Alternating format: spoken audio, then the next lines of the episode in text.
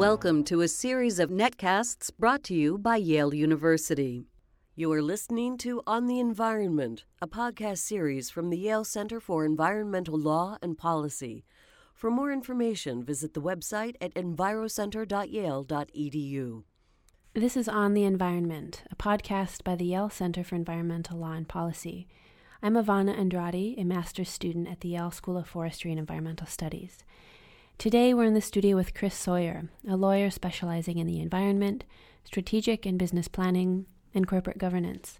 Chris has served on the board for multiple land conservation organizations, such as the Trust for Public Land, the Urban Land Institute, and the Murie Center in Wyoming.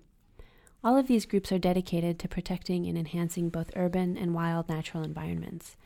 He's currently teaching at Yale a course for students at the School of Forestry and Environmental Studies called Structuring Success, which focuses on key elements of environmental leadership. Today, we're talking with Chris about trends he's observed in the conservation arena and how his early studies at the Yale Divinity School continue to shape his work in the field. Thank you, Chris, for being here. It's a pleasure to have you. Thank you, Ivana. It's good to be part of your program. I appreciate the invitation. You have a unique perspective on environmental conservation in the U.S. for a few reasons. First, you've involved you've been involved with a wide variety of organizations from an advisory role, and second, you've been active in this realm since the early 90s. What are some of the main changes and trends you've observed in this work?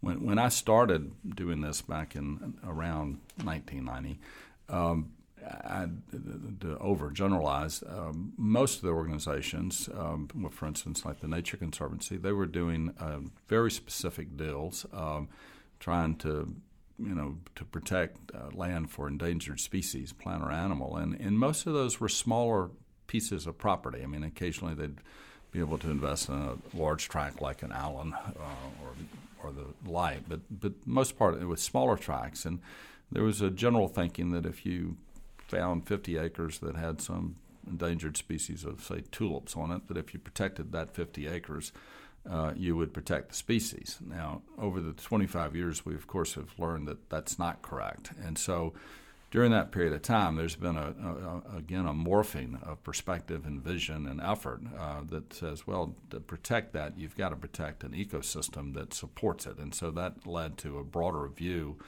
of what is necessary to do species uh, protection, and that, of course, has gone from that iteration to a much broader one because now I think it's generally uh, understood that we are all connected, and you have to have a global view if you're going to really look after most species because uh, they're not bound by county lines and state lines and national lines. And so that has to be part of your thinking as you're looking at what you do. And so the concept of hotspots and, and um, looking at different places in the world that support uh, those endangered species, whether right there, but more often than not, when you go protect a hotspot, you're protecting species all over the globe.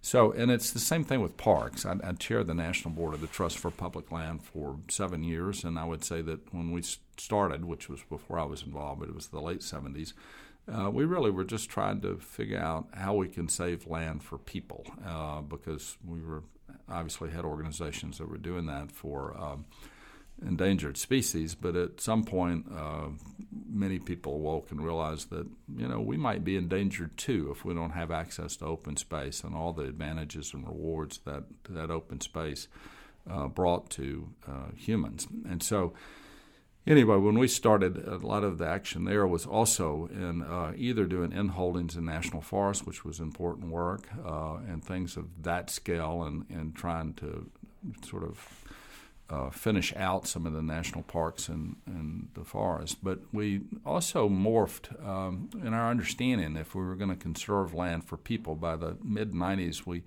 clearly started focusing on the notion that simple notion that most people live in urban centers, and if we were going to uh, you know, uh, provide land for parks and for people, then we really ought to be looking very hard at those areas where the people are. So there was accessibility, and, and you know there was some social justice in that, so that you had all members of the community that could access them, uh, whether they had transportation or not, or could afford transportation or not. Uh, also, a real realization that parks are the uh, American commons. uh, they are what we share, um, and they're a wonderful place for building and creating community. Um, where people of all stripes uh, are there and, and recreating or enjoying the the uh, just the solitude and the beauty of nature. Um, but that was critical to quality of life, and and and in fact increasingly through the end of the 90s and even now, certainly now, the people that are very interested in developing cities, um, which is increasingly a lot of us, um, understand that you really can't have the quality of life for a community unless you've got parks and open space built in and planned into that community. Can you elaborate on what role real estate has played in conservation over the last decade or so? Well, my practice, of course, was corporate oriented, but with a real real estate focus, and uh, and I did that not only in the metropolitan Atlanta area, but by the early '80s, I had grown a national practice, which was quite unusual at the time. Uh, real estate is generally perceived as being a very local proposition, which at some real level it absolutely is. But on the other hand, the real estate industry grew so that we had a number of companies that were doing work uh, first regionally and then nationally. And so my practice had met that. During that time, I, I was uh, in the by the mid '80s. I was starting to really think a lot about conservation and getting involved there because I was uh, both interested in it and loved the outdoors, but also was concerned that we needed to do more. And during that time, I, I, learned that there was this sort of um, standoff between the real estate community and the conservation community. And, and I certainly could understand it intellectually, but I couldn't understand it at a personal level because all my friends in the real estate business, the ones I was working with, they loved the land and, and uh, open space and as much as any conservationist I ever met, and and uh, and they had a huge respect for it. Now I, I understand that there are people in that industry that don't share those views, but I likewise understand there are people in conservation that don't understand that we need to have housing and places where that we can, um, you know, have retail and commerce and have an economy, and so. It's the middle that I was trying to put together, and so I, I uh, had started working with the Nature Conservancy, and and uh, and then convinced uh, them that they should have some sort of outreach mechanism to the real estate community. And so I, started their National Real Estate Advisory Council, which we did for five years in the mid 90s, I believe.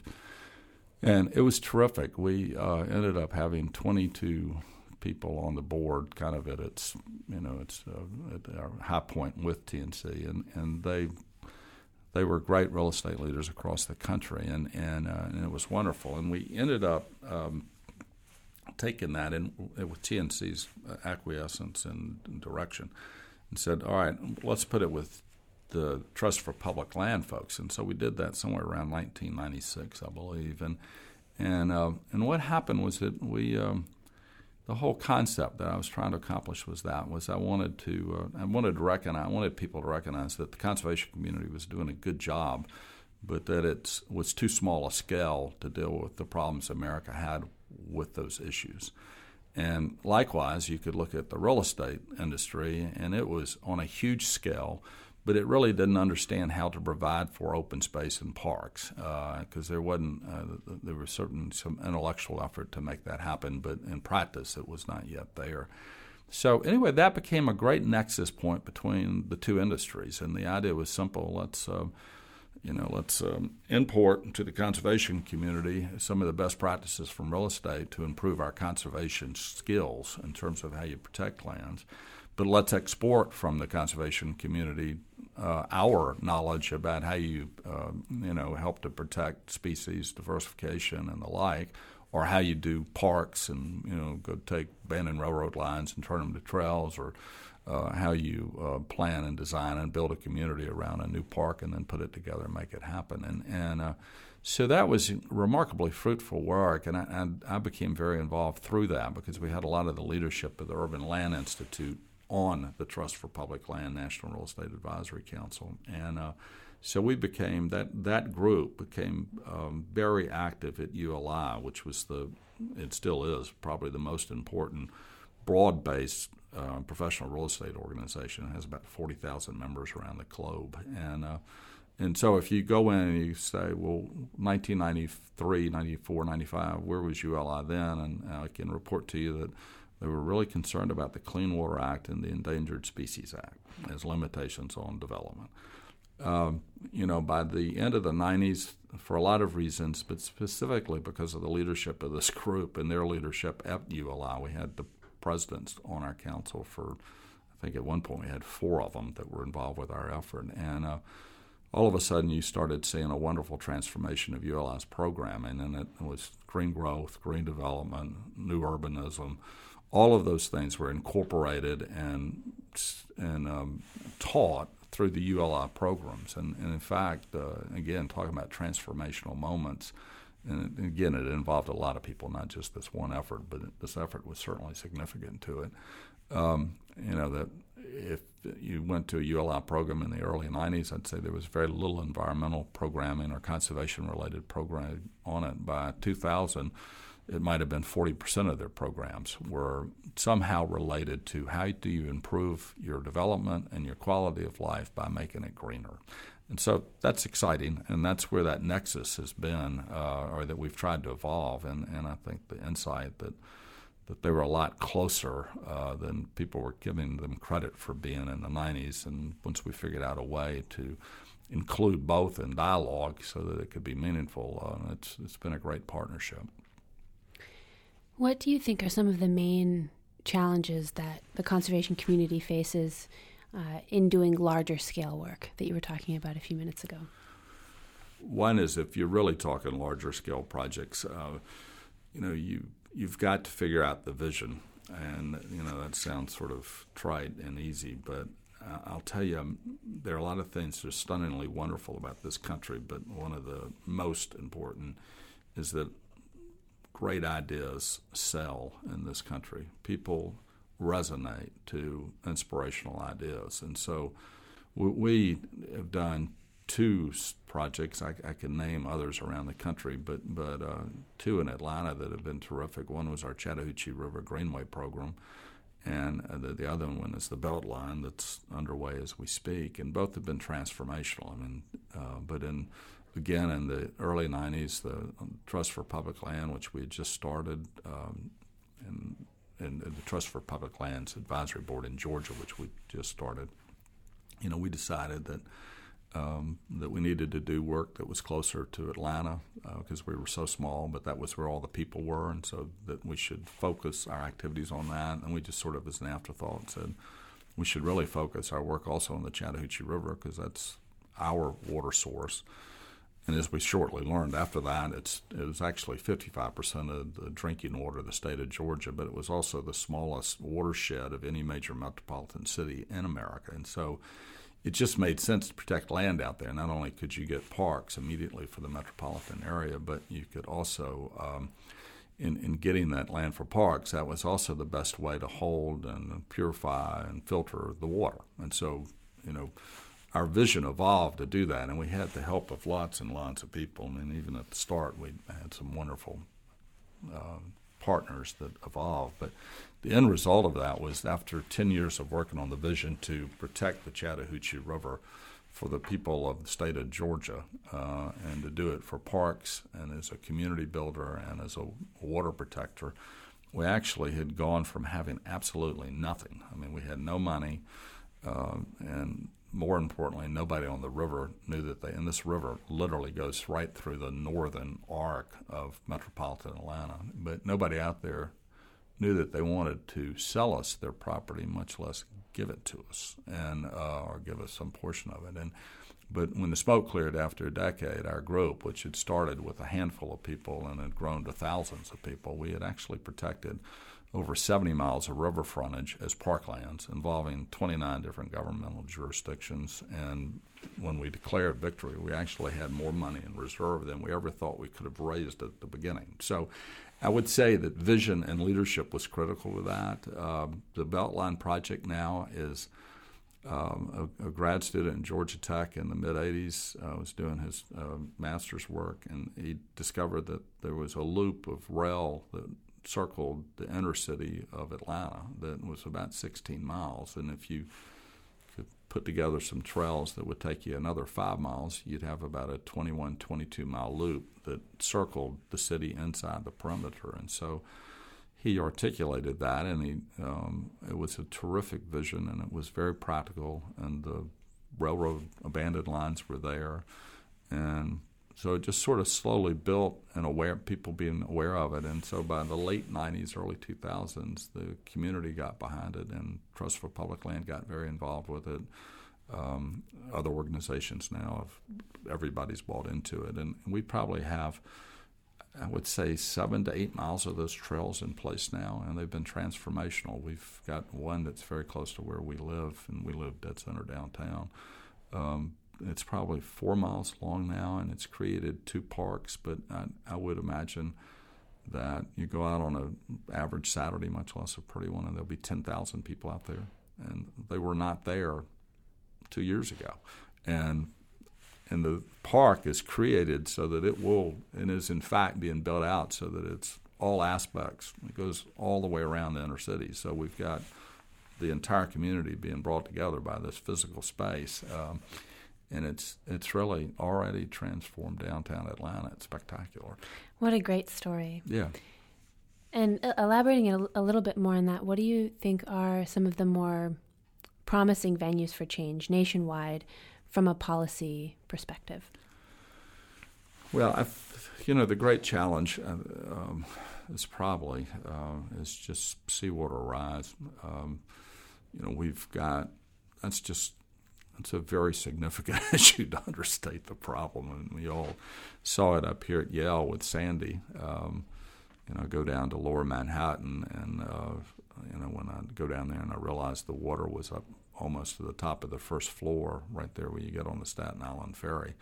Um, you know that you can say is an extraordinarily abnormal event, but if you take the perspective that maybe that's not, that begins to describe for you the challenges that we've got in terms of dealing with that.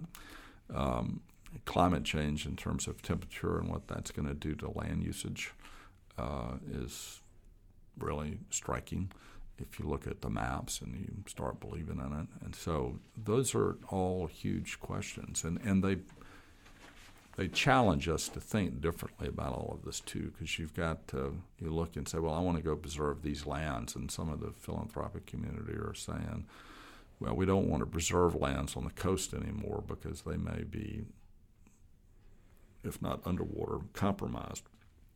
And so that that changes your arc about how you think about all this stuff. I mean, and Georgia has got 100 miles from South Carolina to Florida, but we've got 35% of the marshlands and uh, the East Coast.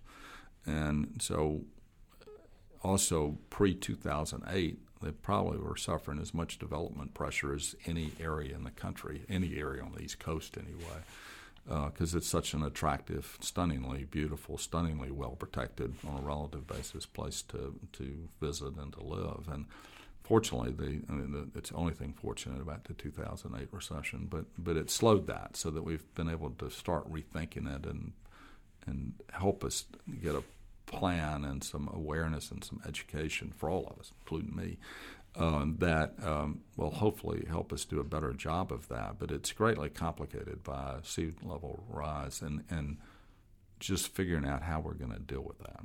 So um, that to me is going to be a huge challenge um, in the United States. And that's not just here, it's across the country.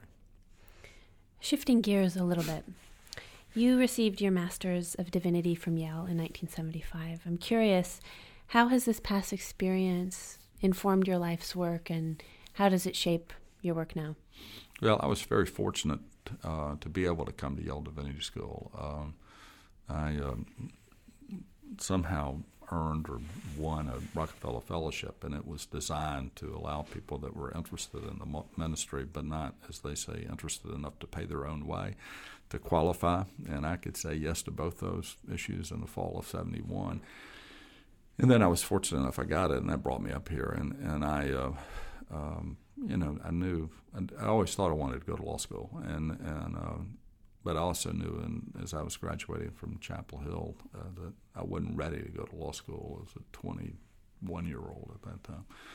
And uh, the Divinity School was just terrific, and it built on um, um, 21 years of growing up in a church family and a family of faith and uh, of expansive faith. And uh, so it was just a great next chapter, and um, and so people ask me, and they say, "Well, how does this relate, as you just did, to my work?" And I don't usually talk publicly about it, but I, I've always looked at this as sort of ministry. But instead of using the word ministry, I use the more neutral word, just service. Uh, and I just, you know, we're all on life for a very short period of time. Uh, we've all got wonderful gifts. Uh, we all can make a huge difference and make a contribution. And that seems to me to be self evident uh, just as a human being. But if you think about it theologically or from a faith perspective, uh, the, that imperative is even stronger and richer. And so I've always approached it from that perspective, and it's uh, it's been a stunningly rewarding life uh, from that perspective. I, I um, and I tell people that uh, when you get in conservation work, um, you don't worry about whether it's important or not because it only it has about two or three characteristics that are just flat true. One is you're dealing with land and creating open spaces for people, and that's about permanent things because land is about permanence and there are very few parks that are not permanent. Um, you know that when you create it, you're doing that. And secondly, most of the motivation for um, saving parklands is that there's usually somebody or some small group in the area that loves that area so much that um, is that they want to work hard to share it and they want to protect it so it can be shared with a broader group of people for a very long time. And so you've got permanence and you've got love. And then the third thing is you'll never create uh, uh, a park unless you create a community to do it. I mean, I mentioned the Beltline. Trust me, there are thousands of people now involved in making the Beltline a reality in Atlanta, and it ranges from the you know, whatever an average person on the street is. I'm not sure what it is, but that person to the top of our philanthropic uh, th- philanthropic uh, group in Atlanta, to our great city leaders, our mayor, uh, the state, the federal government. I mean, there are thousands upon thousands of people now generating to do all of that. So you build a community, and you know that's basically what a faith community should be about. And those are three things that build into all of that. So it's a very natural place for me to find myself, and I'm extraordinarily grateful that I've had the opportunity to do that. And, um, and in fact, at the Yale Divinity School, we're now talking about um, we've I've spent the last um, a good part of the last decade uh, trying to make the nexus between the faith community and the environmental community much closer. Uh, and the reason for that is that is that I've polled it through the organizations I've worked on, and other organizations have too. And most 75 to 80 percent of Americans describe themselves as environmentalists.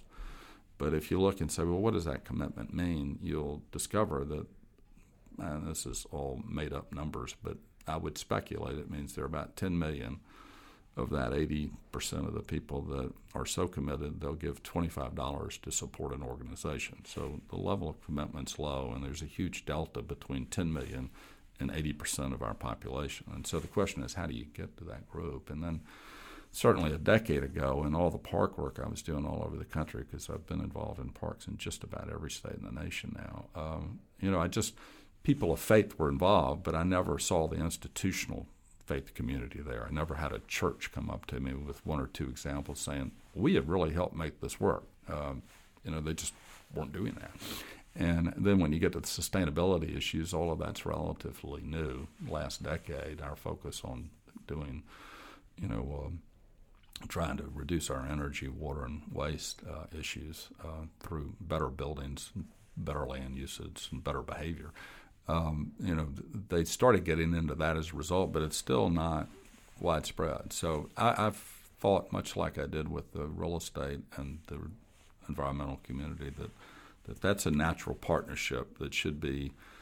I want to say exploited, but there's probably a kinder word. Um, and, and, and the reason is that 80% of the people in America do believe in some something that relates to faith. And uh, so I just, and if there's any one group that should own the creation story and its stewardship, it should be that.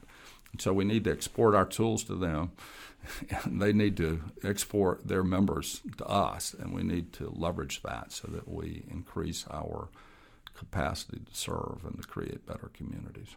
Just to wrap up our, our conversation today, you're teaching a class right now at the School of Forestry and Environmental Studies. You're helping to teach a class, and you bring in speakers from around the, the country to talk on key elements of environmental leadership and speaking to students about how they themselves um, are becoming environmental leaders or already are environmental leaders. What for you has been some of the main takeaways from this class so far? Well, let me uh, recraft the class purpose a little bit. Um, I have assumed that if you're at the School of Forestry and Environmental Studies, you're on your way to being an environmental leader, because that's one reason you go to that school. And um, but one of my frustrations is that, uh, are two frustrations. Uh, one is that I think we have so many challenges out there right now, and therefore so many opportunities that I don't want us to rely on the institutions the, uh, that are already there. That you know that they're doing great jobs, but they're handling a much smaller piece of the universe than we need handled. Um, you know, when you think of the largest uh, conservation organizations or the largest um, you know sustainability groups or whatever, you think, well, okay, they're taking care of all that. Well. I've been with them long enough to know that what they're taking care of is not that big. Um, you know, to put it in context, when I chaired the Trust for Public Land Board for seven years, during that seven years, we um, helped uh, acquire $2 billion worth of land for parks in America. Okay. And if you went over and looked at the annual reports of the Nature Conservancy, um, they acquired during that same seven years about $2 billion, $2 billion worth of land to help protect endangered species. Okay, so that's four billion, and that's best of class. So whoever else is in your column when you're adding up the acreage, other than federal government, maybe, um, the dollar values get less and less. And as I have told people, and as I'm telling you now, you, I could look out my 40-story window in the uh, One Atlantic Center Tower in Atlanta, and looking in one direction for about three miles, I can see $4 billion worth of real estate development. So that gives you a sense of the scale. And I don't, I'm not being critical of either organization. I'm not diminishing the accomplishments because they're stunning. And the land they've protected is really special. It's great. But you know, there's a lot more to be taken care of. So thankfully, we've got 1,700 land trusts in America that are also helping to work with this uh, phenomenon and this great job that we've got. But we need even more than that. We also need new ideas. And you know what I've discovered talking to a lot of young people over the years and having two of our own um, is that they do have wonderful ideas. Not always, but they do. And um, but they don't have the confidence about how you go out and realize and act upon those ideas. And so that has led me to try to figure out how do we teach our young people the you know I don't need to give them an MBA and most of them don't need an MBA. Um, what they need though is an awareness of the elements of creating an organization and how to run it. So that's what I've with this course have systematically tried to do is provide that introduction. And, and quite frankly, most schools, hardly any school, does that. And, and uh, if you say, What's my takeaway? I, I, think it's worked extraordinarily well, and we need to do more of it. That's my takeaway. I think so too. The class has been getting great reviews. Good. I'd say it's, it's that. already been a success. Okay, well, good. It's been a pleasure having you in the studio today. Thank you so much, Chris. Okay, Ivana, thank you for inviting yeah. me. This is great.